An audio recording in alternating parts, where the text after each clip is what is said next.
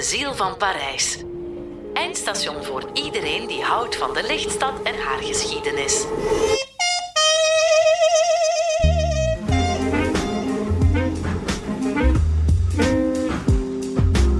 Bonjour, mijn naam is Rick van Puimbroek, journalist bij De Tijd en als reporter een fervent straatloper, omdat ik van dat oude motto hou. De straat is de universiteit van de journalistiek. Daar leer je het. Zo kwam ik de voorbije 30 jaar af en toe in Parijs en ik dacht dat ik de stad wat kende.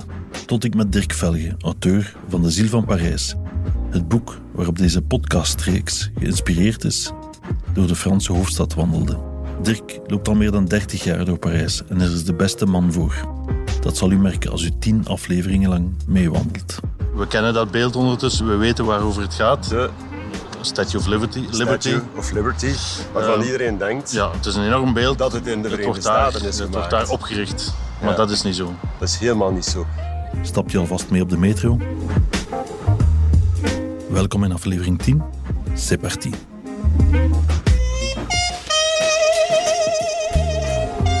Eerste halte.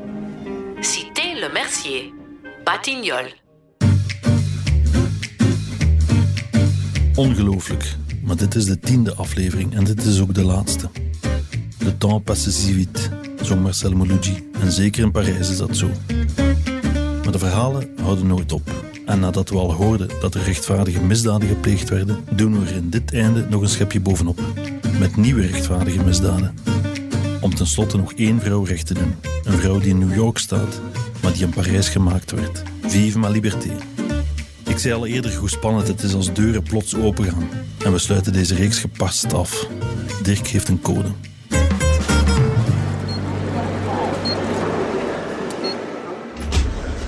Voelt u de spanning? Wel, die zit al de hele ochtend in mijn lijf. Gisteren waren we de straat opgestuurd met dat verhaal van die mysterieuze uit zijn as herrijzende phoenix. Aan het einde van een verhaal over anarchisten. Zeggen dat ik er de hele nacht niet van sliep zou een leugen zijn. Maar nu mag het wel komen. Dirk, in de vorige aflevering zei je van kijk, dat was het einde van de eerste generatie anarchisten. En dat betekent dat er ook een tweede generatie geweest is. Wie waren die mensen? Of wie was Ja. die beweging? De tweede generatie die komt terug boven water net voor kerstmis 1911, een paar jaar voor de Eerste Wereldoorlog, en nota bene in Parijs. Hun aanvoerder van die tweede generatie, dat was geen Parijsnaar, kwam uit de streek van Lyon, had daar gewerkt in de autofabrieken van Berlitz en had daar ook leren met de autorijden.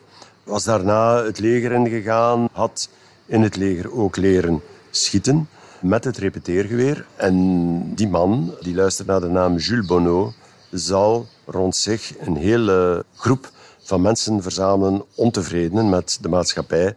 En samen zullen zij zich naar Parijs begeven om daar de aandacht te vestigen op de goede zaak en om eigenlijk de stad te terroriseren. Wat was het eerste wapenfeit van die eh, mannen? Het allereerste wapenfeit van die nieuwe generatie anarchisten was tegelijk de eerste hold-up in de geschiedenis. Een overval met auto en repeteergeweer.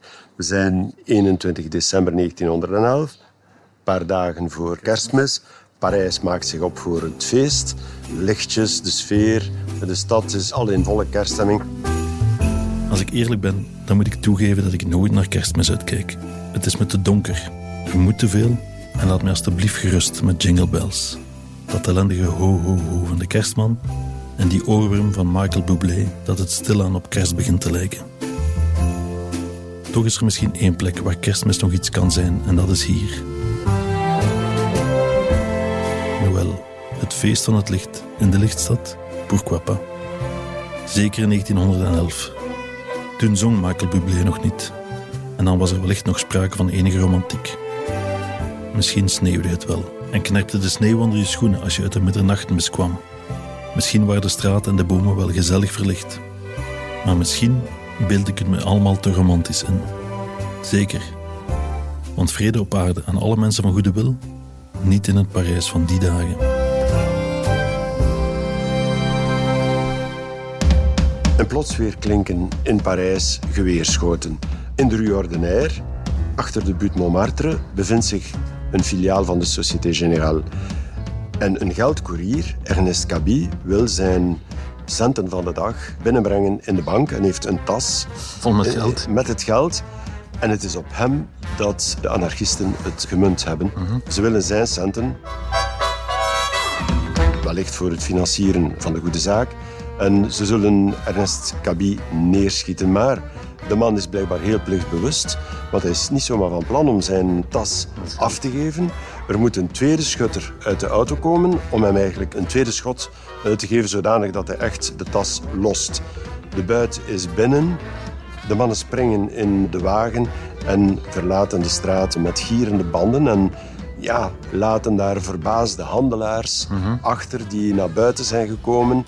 Zo net heeft een auto deelgenomen aan een overval, bij wijze van Dat- dat- spreken. dat was du jamais vu. Dat was du jamais vu. En de politie komt er uiteraard heel snel aan te pas. Of heel snel moeten we relativeren. Want de politie heeft op dat ogenblik voor het hele grondgebied van Frankrijk Mhm. vier wagens. Voor heel Frankrijk. Voor heel Frankrijk.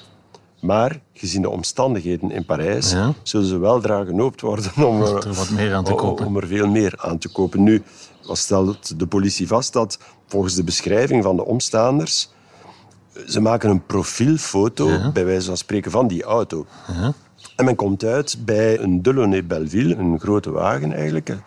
En dat is toch wel opmerkelijk dat iemand ja, een misdaad pleegt met zo'n chique, prestigieuze wagen. Maar goed, het maakt alleen het mysterie groter. Ja. Wat het mysterie nog groter maakt, is dat men ontdekt dat enkele dagen voordien, net buiten Parijs en Châtelet-en-Brie, dat ook daar een moord is gepleegd met dezelfde wagen. En na traceren van komt men uit, niet in Parijs, maar komt men eigenlijk uit in Lyon.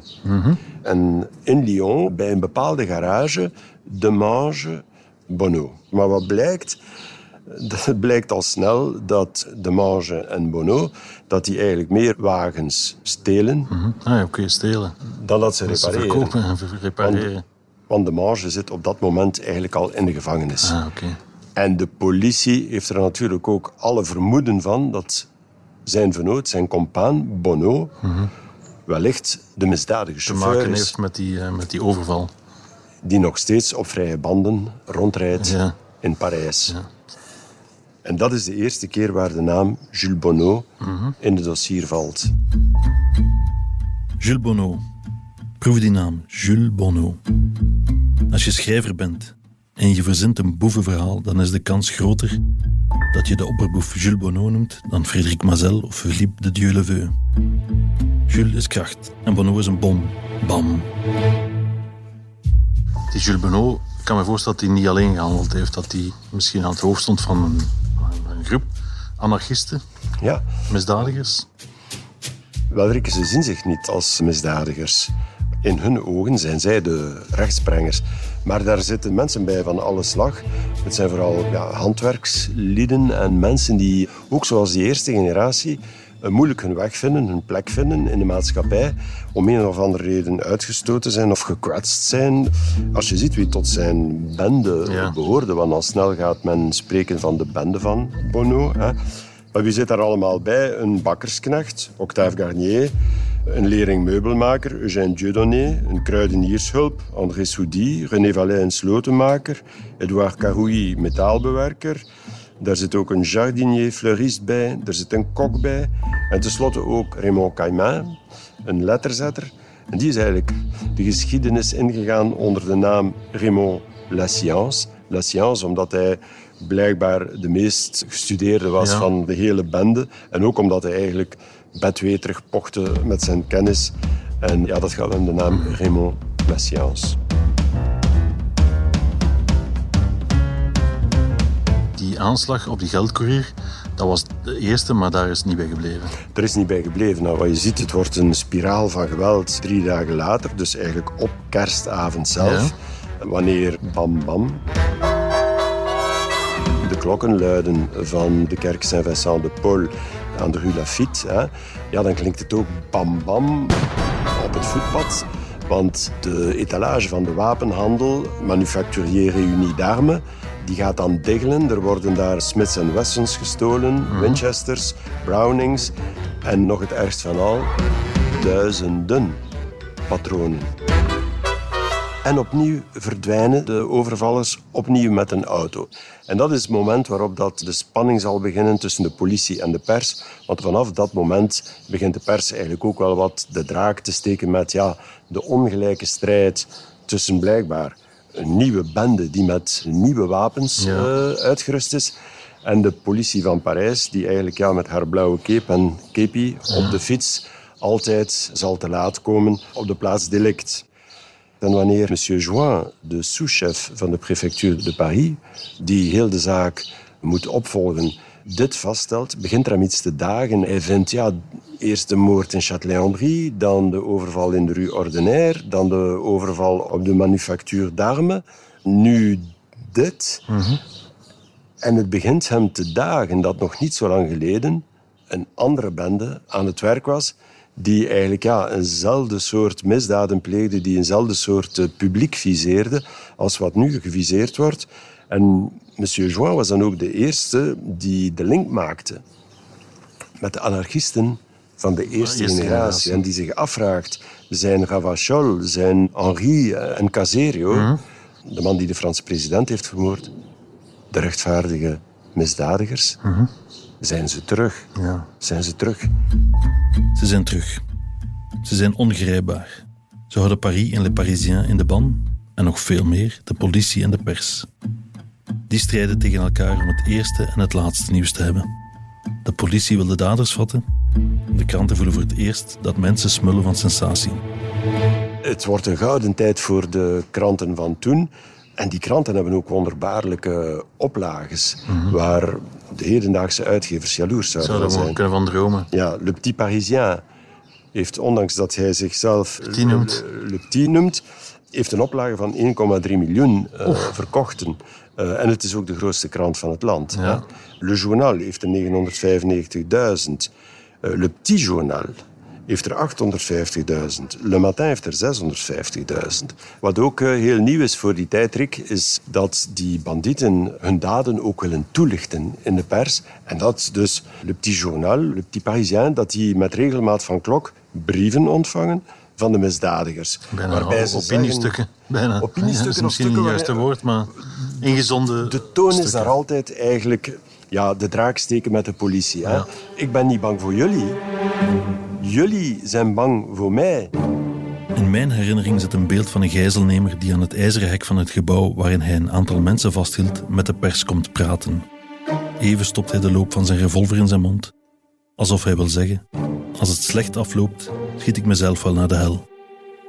Ik vind het niet terug, maar die stoutmoedigheid bleef me als kind wel bij. En stoutmoedig zijn de Parijse boeven wel. Ze schrijven een brief naar de krant en die publiceren dat. Zou dat vandaag nog gebeuren? Eigenlijk gebeurt het. Hoeveel tweets stuurde IS de wereld niet in? Het verhoogt de spanning en het zet de druk vanuit de prefectuur op het politiekorps om eigenlijk echt voortgang te maken met het onderzoek. Waar zitten die mannen? En dat onderzoek wordt dan geleid door die monsieur Join. Dat is de- Ja, de, het onderzoek wordt geleid door de sous-chef, eh, monsieur Join. De politie krijgt ook budgetten eh, toegekend voor nieuwe wapens, voor extra telefoontoestellen.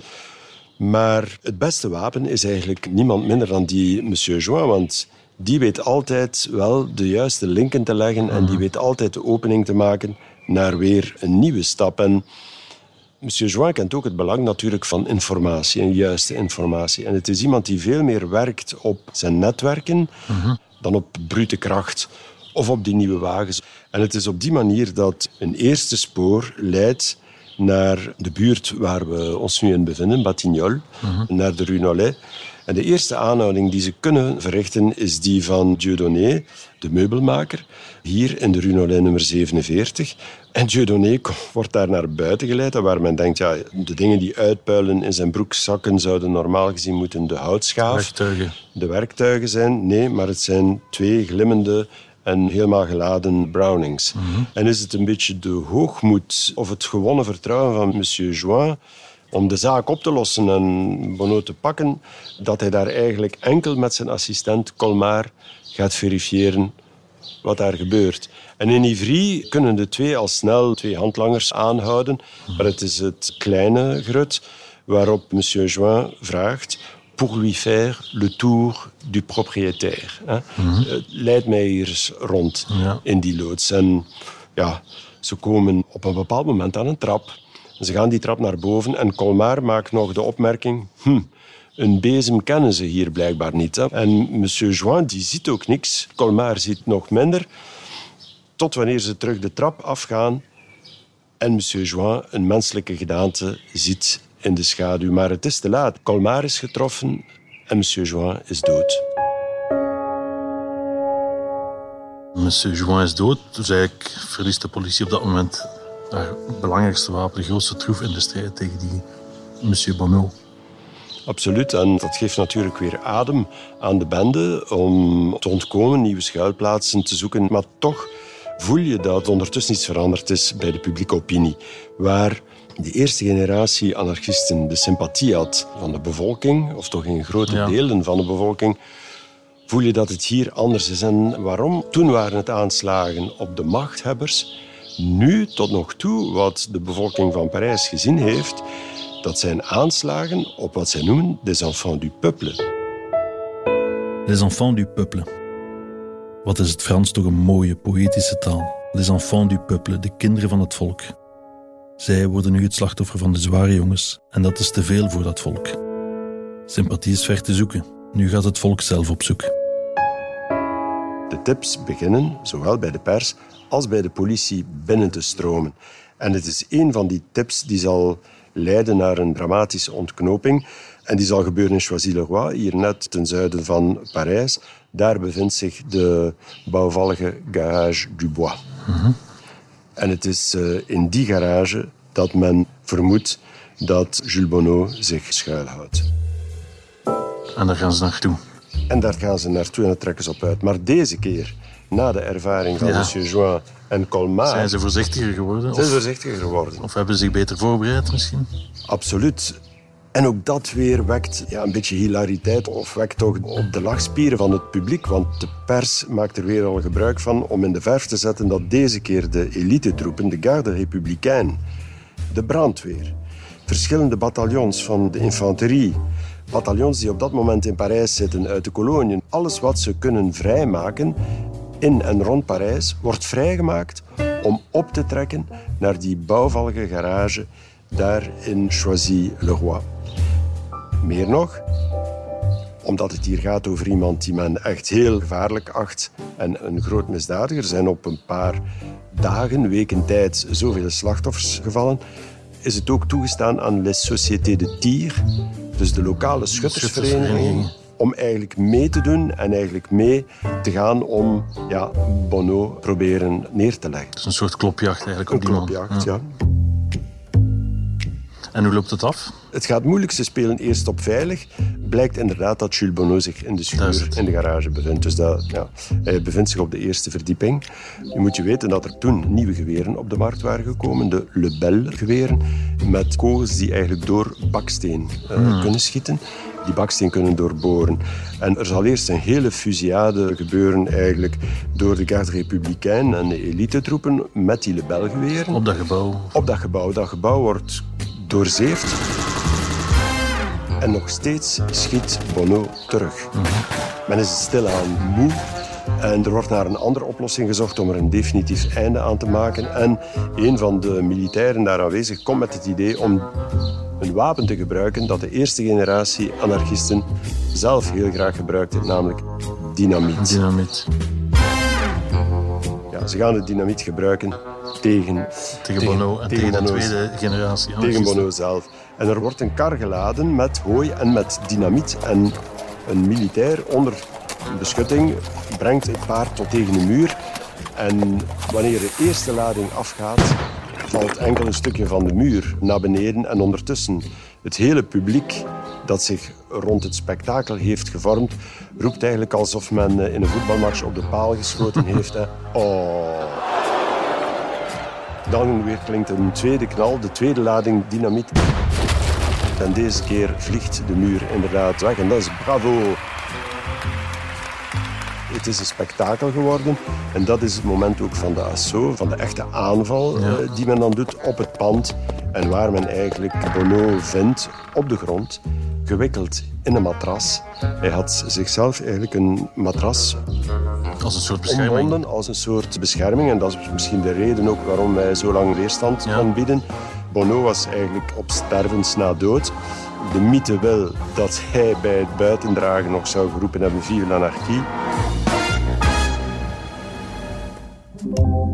Je kan van Bono veel zeggen, maar niet dat hij met de dood voor ogen laf zijn kar keert en probeert aan een straf te ontsnappen door zijn ideologie te verloochenen. Misschien is het een mythe dat hij nog vive l'anarchie riep, maar zeker is dat hij voor zijn idealen wilde sterven. In Dirks boek is wat je leest keihard. Ik citeer. Met een matras als schild om zich heen gebonden ligt hij, Bono dus, dodelijk gewond op de vloer. Zijn mond als de kaken van een roofdier. Zijn ogen verwilderd, razend. Afschuwelijk, citeert Dirk Frédéric Lavignet in Le Petit Parisien van 29 april 1912. En hij gaat verder. Beneden ligt ook nog het lijk van een handlanger, Dubois. Jules Bonneau, 35 jaar oud, sterft tijdens het transport naar het Hotel Dieu. Van de negen kogels die hij incasseert, treffen er hem zes in het hoofd. Tussen het smeulende puin en de glasscherven ligt een stuk papier. Bono's laatste woorden. Geen bezwering van kapitaal, kerk of staat, maar het uit de wind zetten van verdachten en van het bendelid Dieudonné. Daarmee spaart hij enkele levens.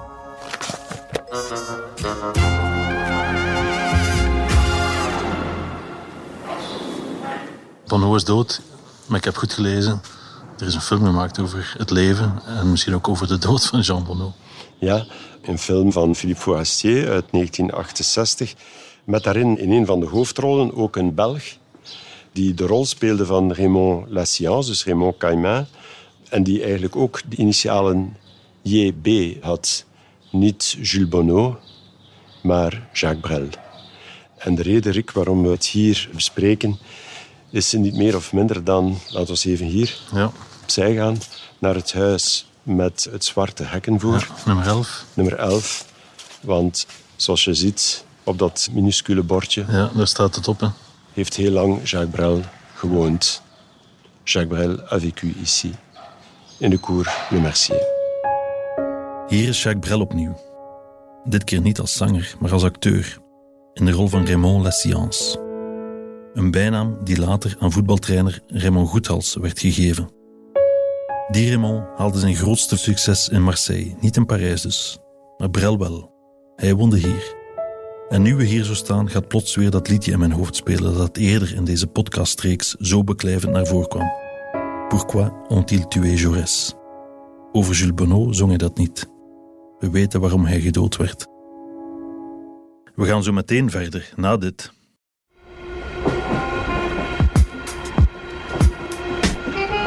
Waar moeten we heen? Ik denk langs daar, wacht. Hè. Dal Parc Monceau. Ah, sorry, daar. Achter dat café op de hoek. Ja. Volgende halte. Rue de Chazelle. Het einde nadert. Niet van Parijs, maar wel van deze podcastreeks. Dit, beste luisteraar, is het allerlaatste verhaal. Maar vrees niets. We gaan er niet voor op café zitten, dat doen we straks wel, na het laatste woord. Dit wordt geen cafépraat. Eerder een eerbetoon aan de grootste vrouw die Frankrijk ooit voorbracht. We staan op de hoek van de rue Alfred de Vigny en de rue de Chazelle. En we kijken op het Clinique Internationale du Parc Monceau en een paar anonieme gebouwen.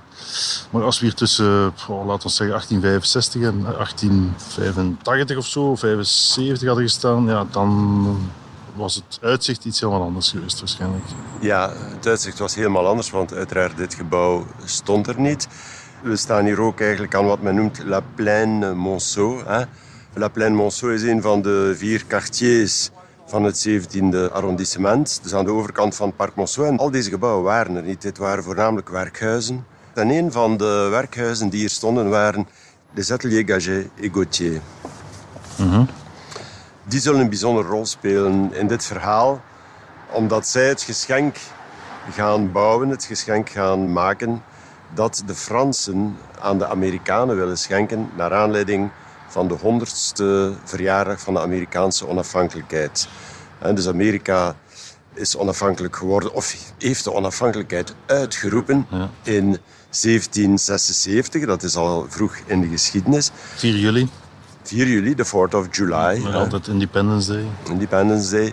Nu moet je wel weten, Rick, dat ten eerste er waren nog maar 13 staten. En die 13 staten, dat waren eigenlijk Britse koloniën die in opstand waren gekomen omwille van een fiscale uitbuiting, zal ik maar zeggen, zonder vertegenwoordiging. En op den duur eisten ze geen representation niet meer. Maar was het zover gekomen dat ze ronduit eisten independence. Hè? Ja. Zover was het gekomen. En dus in 1776 roepen ze de onafhankelijkheid uit. Maar die moet op dat moment nog bevochten worden. En het zal duren tot 1781 vooraleer de Britten eigenlijk toegeven. En dus naar aanleiding van die onafhankelijkheid wil Frankrijk een broederlijk cadeau sturen. En waarom? Omdat ja, Frankrijk en Groot-Brittannië waren al oude aardsvijanden. Vijanden. En toen de Britten steeds meer de Fransen uit de Verenigde Staten verdreven en systematisch zeven jaar hebben oorlog gevoerd eigenlijk om die Franse koloniën zoveel mogelijk in te pikken, dan was het voor Frankrijk ook niet lang twijfelen om op hun beurt wanneer de kansen aan het keren waren en de Britse koloniën hun onafhankelijkheid bevochten om troepen te sturen. Begonnen met wapens te sturen en dan uiteindelijk ook troepen. Dus de Fransen hielpen die staten die wilden onafhankelijk worden om, eh, om, om die Absoluut. te steunen. Absoluut. En het zijn gekende namen die men stuurde. Ik denk dat de meest gekende Lafayette is. Hè. Lafayette Ja. die als jonge militair, jonge officier aan de zijde vocht van Washington. Maar eigenlijk wel al heel veel kaas gegeten had van militaire organisatie. Veel meer dan ja, die Amerikaanse kolonisten ja. eigenlijk. Maar ook Rochambeau en uiteindelijk ook l'amiral de Grasse. Die dan in de slag van Chesapeake een beslissende klap heeft toegebracht aan de Britten. Ja, ja. En dat bracht natuurlijk de jonge Amerikaanse natie heel dicht bij de Fransen. Die voelden zich verbonden. Ook al gauw daarna werd er gesproken en werd die ook ondertekend eh, de verklaring van de rechten van de mens, the rights of man. Ja. Nu, op dat moment was Frankrijk nog absolutistisch, hè? eh, Louis XVI. Daar had men natuurlijk nog nooit gehoord van les droits de l'homme. Dat zou later dan vanuit de Verenigde Staten naar Frankrijk terug ja. overwaaien. En voilà. Maar dus ja, die onafhankelijkheid komt tot stand uiteindelijk wel. En ja, bijna 100 jaar later denkt Frankrijk eraan, of toch iets voor die 100ste verjaardag, denkt Frankrijk eraan, we moeten daar op een of andere manier eh, Ja. ja. dat herdenken en de Amerikanen een cadeau doen. Voilà, en hier moeten we toch de naam vermelden van Eugène Laboulaye, omdat hij was toen in Frankrijk een van de grote, ja, le plus américain des Français, laat ons maar zeggen. Een Hij was een, hij was een echte Americanofiel. Eh, hij volgde wat er gebeurde. Zo volgde hij ook de burgeroorlog, hè, de secessieoorlog.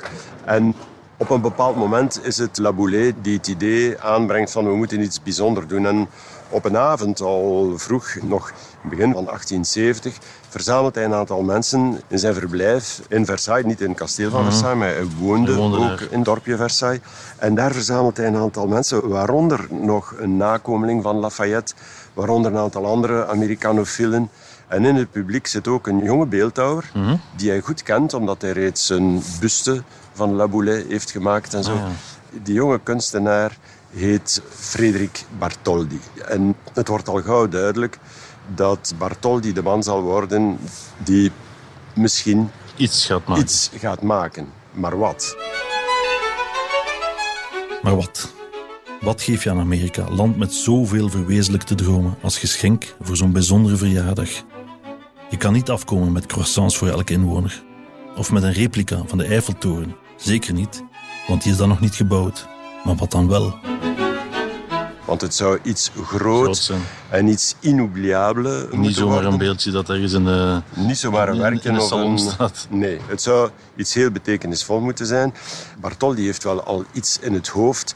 En hij vindt wel een geschikte locatie, Bedloe Island, voor de kust van Manhattan. Daar zou het kunnen gebeuren.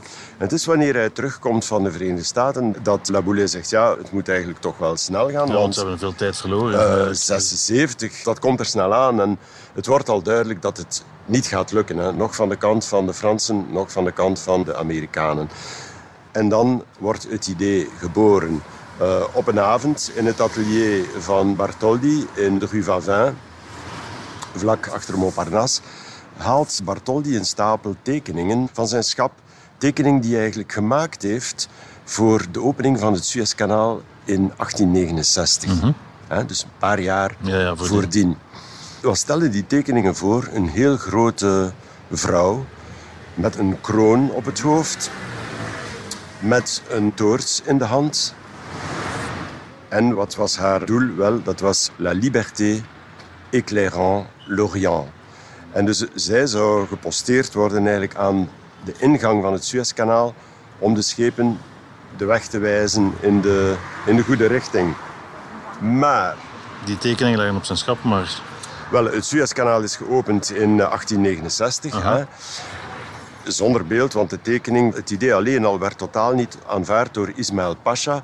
En wie was Ismail Pasha? Dat was toen de Khedive van Egypte en Sudan. En ja, die moest helemaal niks weten, nog van liberté, nog van éclairant l'Orient. Ja, ja. Dat waren twee concepten die hij verafschuwde. Bartholdi heeft niet de kans gehad Ja. om zijn project te presenteren. Alleen al de woorden die ja, ja. de Franse diplomaten uitspraken, die jaagden eigenlijk Ismail Pasha al op de kast. dat Maar- symbool wilde hij niet. Ja, geen liberté Ja, voilà. en geen verlichting. Zeker niet iets dat daar eh, naar zou verwijzen. Voilà. Dus die tekeningen lagen op zijn schap. Hij had ze nu toch. En hij haalt ze boven. Waarom, zegt Laboulet, waarom zouden we dit niet gebruiken?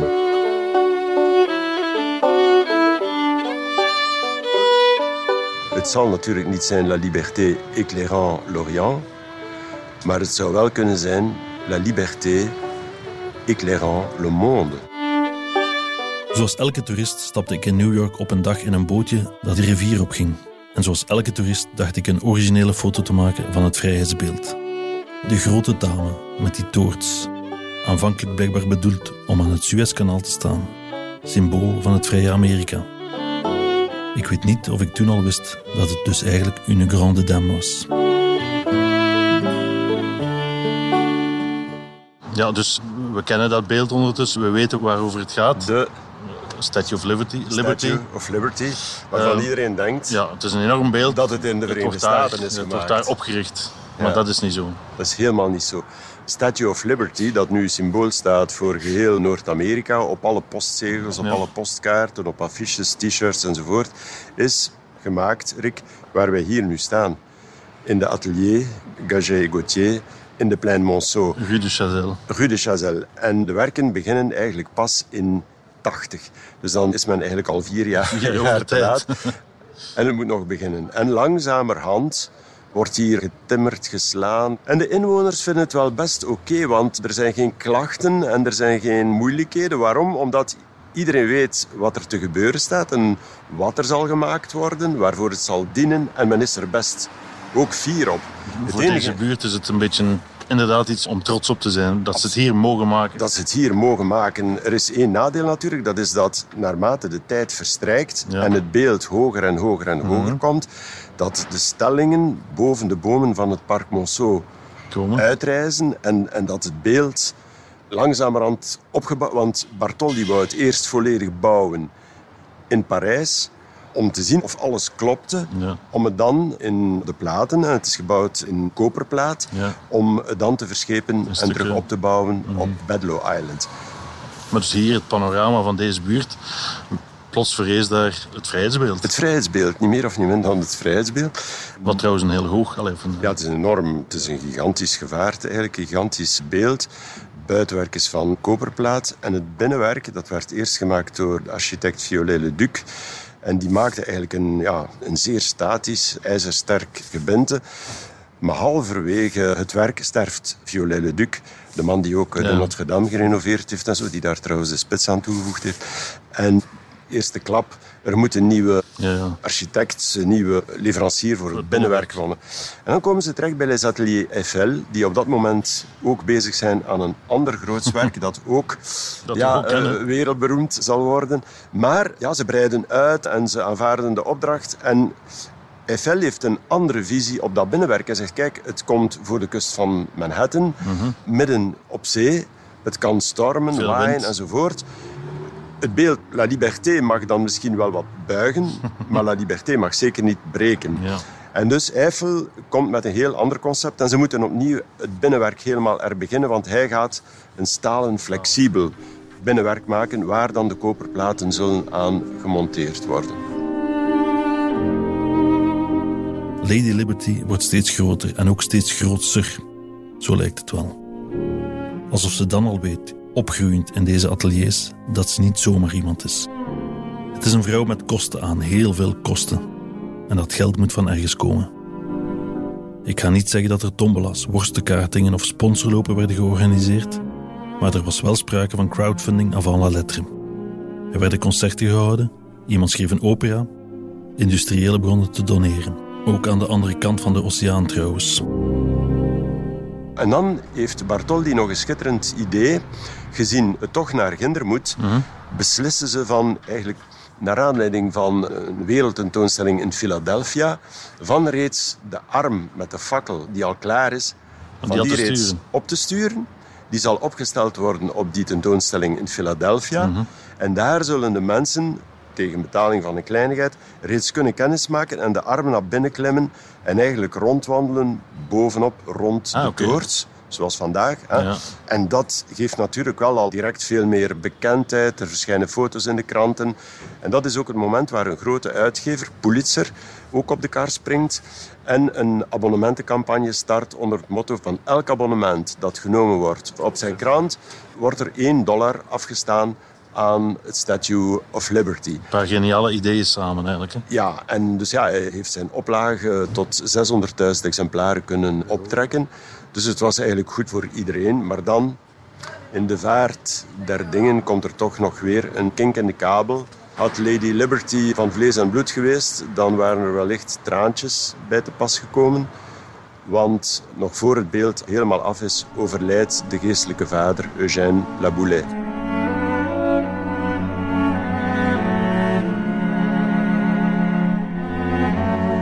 En dus ja, is Bartoldi met zijn comité alleen om het verder tot een goed einde te brengen.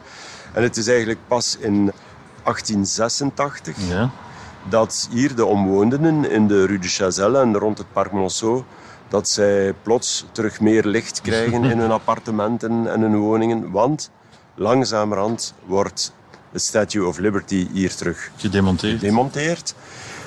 En het is dan ook pas in 86, eigenlijk 110 jaar later, na de Amerikaanse onafhankelijkheid en 10 jaar later dan de bedoelde afspraak, vertrekt een Frans eh, stoomschip, l'Isère, met aan boord 214 kisten, waarin de 350 koperen platen van het Statue of Liberty rusten om gemonteerd te worden op Bedloe Island. De grootste vrouw van Frankrijk is klaar. En, zoals dat altijd gaat als iemand aan de top staat, haar kop moet eraf. Maar dan letterlijk. Lady Liberty wordt behoedzaam uit elkaar gehaald, gedemonteerd en in kisten en containers gestopt voor de overtocht naar New York, over zee. Zelf wisten van niets, maar de Parisiens en deze mensen in de buurt van de Rue Monceau moeten haar met tranen in de ogen afgestaan hebben. Ze was hier ontworpen, hier gemaakt, hier geboren en groot geworden. Maar nu begon de uitvaart en verdween ze uit het straatbeeld. Weg naar dat verre land, waar, dat wisten al deze mensen uit de buurt, niemand ooit nog zou geraken. Het afscheid was definitief. Wanneer is het dan uiteindelijk ingehuldigd? Dan waren de Fransen daarbij. Ja, op een week niet, maar toch wel op een paar maanden. Ja? Want l'Isère is aangekomen in juni. En eigenlijk half oktober is de grote openingsplechtigheid. Dus het beeld is gemonteerd. De plannen waren natuurlijk, de techniek was daar, men had het alles gedaan. En voilà, op een paar maanden tijd stond het beeld daar. Er was ook een plechtige inhulding waar niet alleen Bartholdi aanwezig was, maar ook andere notoire Fransen zoals Ferdinand de Lesseps, de man van het Suezkanaal, die toen ook bezig was aan het Panama-kanaal Ja. de president van de Verenigde Staten, de Pew, senator van New York, die een heel mooie speech gaf, waarin hij zegde, kijk, het vrijheidsbeeld kijkt uit over de wereld en iedereen van de hele wereld is hier welkom in Amerika. Zij zullen zien dat ze hier rechten krijgen, dat ze hier kunnen wonen, dat ze hier welkom zijn, voor zover ze onze wetten eerbiedigen Ja. en onze instituten respecteren. Dat klonk plots heel erg actueel. Maar uh, dit, ja, La Liberté, hè, een vrouw. Ja. Maar de enige twee vrouwen die op de opening aanwezig waren, mm -hmm. dat was de echtgenote van Frederik Bartholdi en de dochter van Ferdinand de Lesseps. Mm -hmm. Voor de rest was er geen enkele vrouw uitgenodigd. En ook Jozef Pulitzer, mm -hmm. die zoveel geld had verzameld en toch een enorme steun had betekend voor het vrijheidsbeeld, had ook geen uitnodiging ontvangen. En waarom was dat? Pulitzer was Joods. Vrijheid is relatief, of toch zeker dit symbool. Er was feest, er waren kanonschoten en iedereen van belang was uitgenodigd, want blijkbaar waren er slechts twee vrouwen van belang. En was er al helemaal niemand van de Joodse gemeenschap welkom. Zei iemand vrijheid? Maar dat is goed gemaakt, omdat een paar jaar later is een gedicht verschenen, eigenlijk een plaat met een gedicht van een Joodse... Aan de voet van het beeld. Van een Joodse dichteres.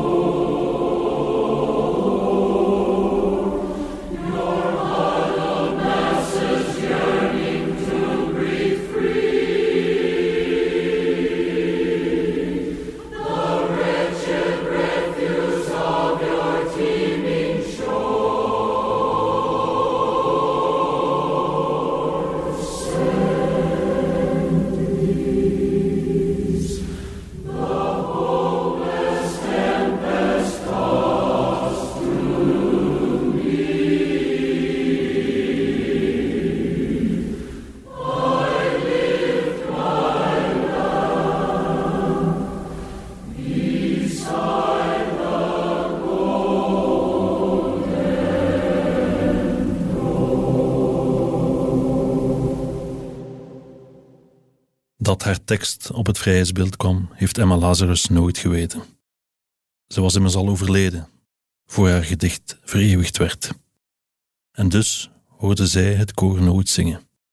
I left my lamp beside the golden door.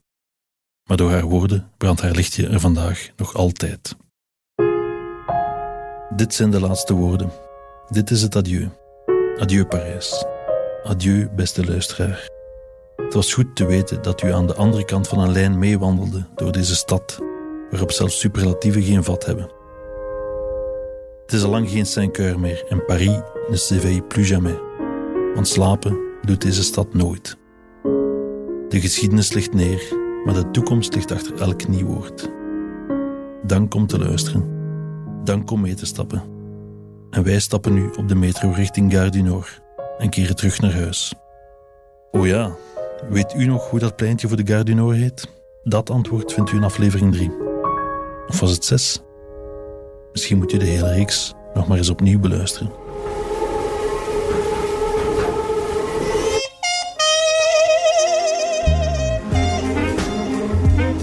Eindstation Terminus. De Ziel van Parijs is een podcast van de tijd naar het gelijknamige boek van Dirk Velge.